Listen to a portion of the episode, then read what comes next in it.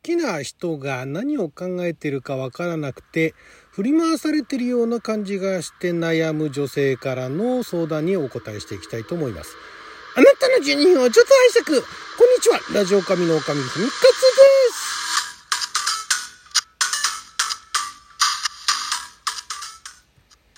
今日はにせんにじゅうにねんはちがつにじゅうよっか水曜日、ろく曜は旋風酒負けでございます。毎週水曜日はネットの公開された誰に向けて相談しているのかわからない恋愛相談を勝手にピックアップして勝手に回答していく、帰ってきた勝手に恋愛相談のコーナーをお届けしておりますが、今回こちらですね。スキピが何考えてるかわかんない、振り回される、助けてっていうじゅう代女性からの相談ですね。 ライン での出来事です。かっこ簡略化しているのでここまで淡白じゃないです。絵文字とかびっくりマークとか結構お互い使ってます。私、丸日空いてますか？彼、空いてるけどどうしたん？私、花火行きたいです。彼、めちゃ行きたいけど次の日朝早くに責任者集まっていろいろせなあかん。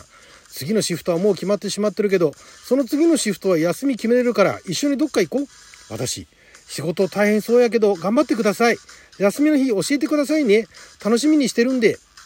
彼、せっかく誘ってくれたのにごめんね。自分でよかったら。私、全然です。緊張したんでそう言ってもらえるだけで嬉しいです。既読するって感じです。これ率直に脈あるんですかね、それともやんわり遠ざけられてるんですかね。ちなみに彼にじゅうご、私じゅうきゅうのろくさい差です。彼は割と責任のある立場なんで大変みたいです。馬先で出会って彼がつい先日転勤になったので今は会えてないです。出会ってから約ごかげつ経ちます。ライン 交換したのはにしゅうかんほど前で、頻度はいちにちいち通に通世間話する程度だったんですけど、この会話する前にいっかい既読スルーされてます。交換するときに キューアール ってどうやって開くんやっけとか言ってたんで、あんまりこういうのは得意じゃないんかなと個人的に思ってます。友達に相談してもいけるやろとか大丈夫やと思うけどなみたいなことしか言わないので、全く赤の他人の意見を聞きたいです。よろしくお願いしますということですが、まずあのバ先って言うんですね。バイト先ですよね。バイト先も略すんですね。バ先ってすごいですね。なんか響きがね。で、あとスキピですね。スキピもすっかり定着した感ありますが、これあのー、最初ね、スキピ聞いた時には何これカレピッピの延長と思ったんですが、カレピッピとカレピも違うっていうのをその時聞いて、もうなんだかもうよくわかんなくなっちゃいましたけどね。ちなみにその聞いた当時はですよ、今どう使われてるか分かんないですけど、彼ピッピっていうのは彼氏ではない、ね、友達以上恋人未満の男の子のことを彼ピッピみたいな、あんまりだから彼氏的な、あのー、ポジションにいる人ではない相手に、なんかそれもあれですよね、あんまりあのポジティブな感じはしない印象でしたけど、彼ピッピっていうのは、まあ、そんな相手みたいですね。で、カレピ、カレピとスキピ、スキピっていうのは、スキピのピはピープルのピらしくて、パーソンじゃねえんだと。好きな人。まあだから直訳すれば好きな人々ですよね。まあでもまあ、スキピの方が響きがいいんでしょう。スキパよりもスキピの方が響きがいいんでしょうね。でまあだから、こちらが思っている相手っていうことですよね。がスキピっていうらしいですよ。当時はね、知らないです。今はどう使ってるか分かんないですけど、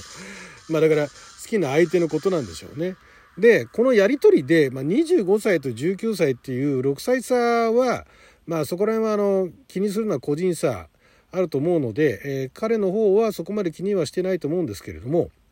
まあ、責任のある立場の人なわけでしょ。ね、でバイト、アルバイトをやってる人なのか、アルバイターなのか、社員なのか、ね、分かんないですが、あるいはマネージャーとかね、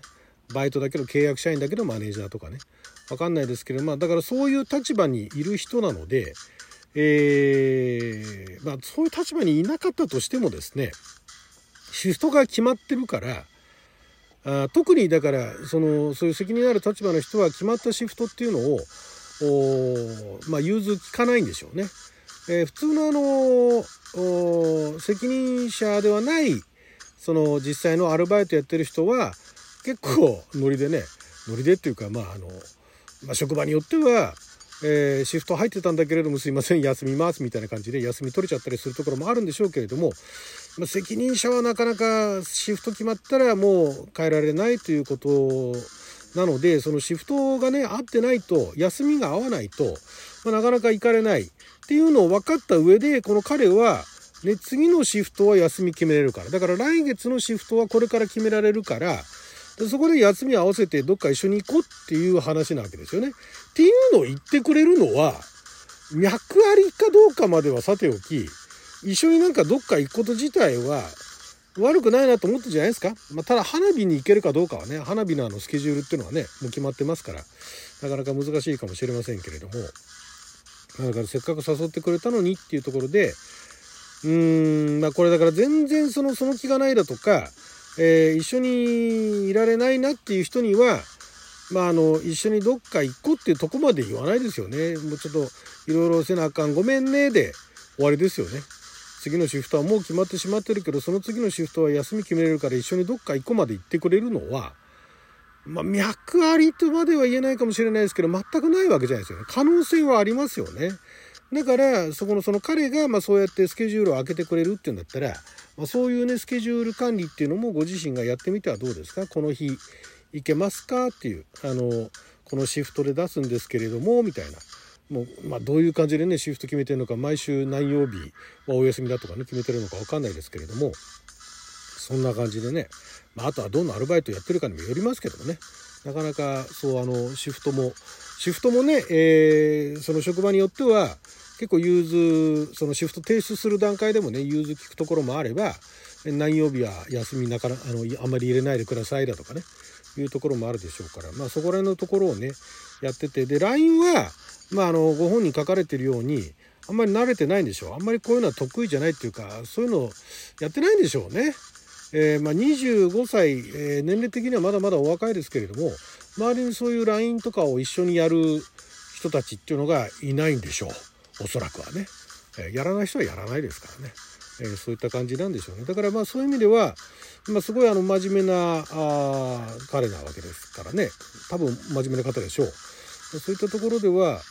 いいお相手なんじゃないですか。まあ、ただ何がきっかけで好きになったかがわからないんでね、実際付き合ってみたら思ってたのと違うって言いかねないですけどもね、はい、だから振り回されているわけではないですよね、これね何考えてるか分かんないっていうか、これだけで何考えてるか分からないっていうのは、うん、それは何でしょうこれはこれはまあ分かんないじゃないですか、誰もこれ以上の情報は。ただあの合わせてくれるっつってんだから、じゃあシフト考えたらっていう、そういう話ですよね。振り回されてもいないですよね。なんかその彼があの勝手に行ってきてで行ったきりになってとか言うんだったら振り回されてるかもしれないですけど、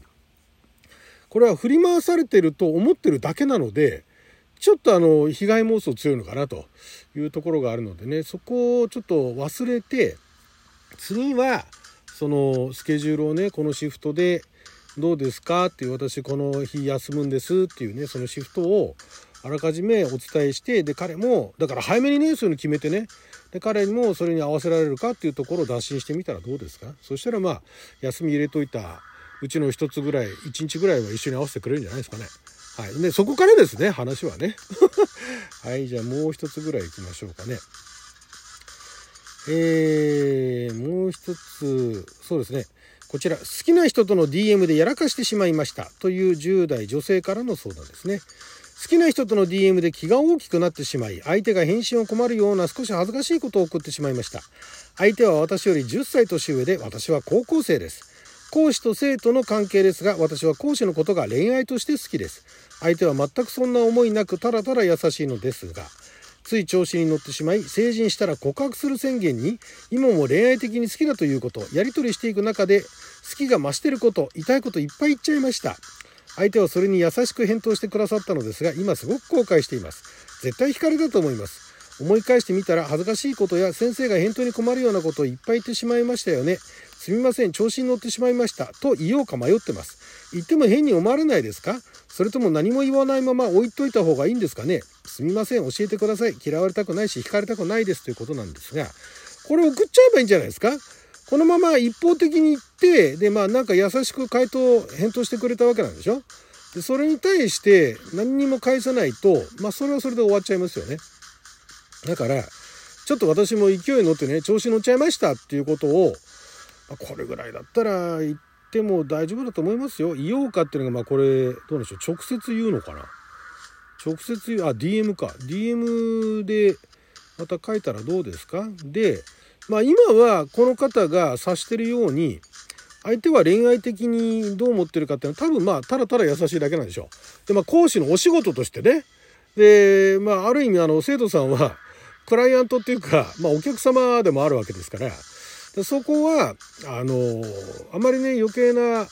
方向に期待させてもまずいし、 か, かといって突っぱねるのも、ね、影響があるしっていうところで、まあ、この慣れてるのか、まあ、頭のいい方なのかわからないですけども、そうやってやってるので、まあ、だからねそういうふうにあの大事に思ってくれてるのはあのとても嬉しいぐらいの、ね、あとはまあそういう、そういうふうに思ってくれてるのはね、なんかあの嬉しいよって言っちゃうとね勘違いあの増強させますからね。だからまあありがとうぐらいにあのお茶濁してるような気もするんですけれども、でねこれね、まあ、まずこれあの言う、言うの全然いいと思うし、まあ、言っといた方がいいとは思うんですけども、でその彼の方はどう思ってるかっていうと、まあ多分他にもそういう経験があったのかもしれないけれども、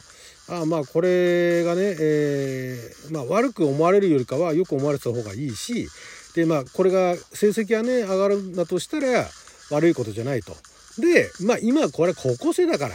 でまあ、そういうあの狭い環境の中で盛り上がってるだけだっていうの多分分かってるんですよね。だからごねんごじゅうねんご果たしてこの子はどうなってるかなっていうふうに、まあ、考えちゃうかもしれないですね。なので彼の方からは来ることはないと思いますので頑張ってください。はい、ということでじゅうにふんかんの貴重なお時間いただきありがとうございました。それじゃあまた。